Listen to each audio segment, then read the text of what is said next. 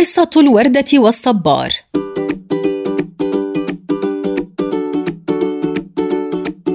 في حديقة جميلة واسعة جمعت شتى أشكال وأنواع النباتات التي عاشت معا متحابة. كانت هناك من بينهم وردة جميلة ذات لون أحمر مبهج عاشت بجوار زهرة صبار.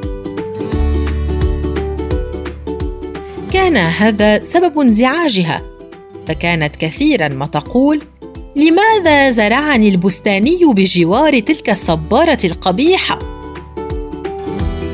ورغم المحاولات العديدة من قبل باقي الزهرات والنباتات لجعل الوردة الحمراء تتوقف عن السخرية والتنمر من الصبار إلا أنها استمرت في فعلتها.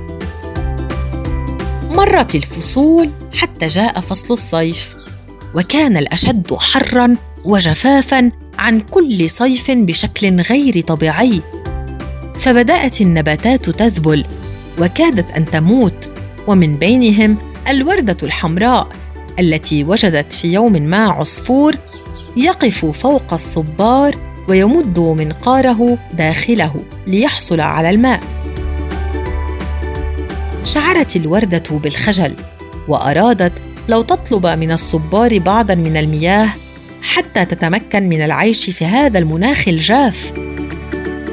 لاحظ الصبار ذبول الوردة فأعطاها قدرا من المياه التي يخزنها داخله. كما فعل ذات الفعل مع باقي نباتات وزهور الحديقة. ومرت الأزمة بسلام حتى انقضى فصل الصيف وجاء الخريف ليعتدل الجو مرة أخرى. أدركت الوردة الخطأ الفادح الذي ارتكبته في حق صديقها الصبار وأنها لا يجب أن تحكم على أي شخص من منظره الخارجي فقط.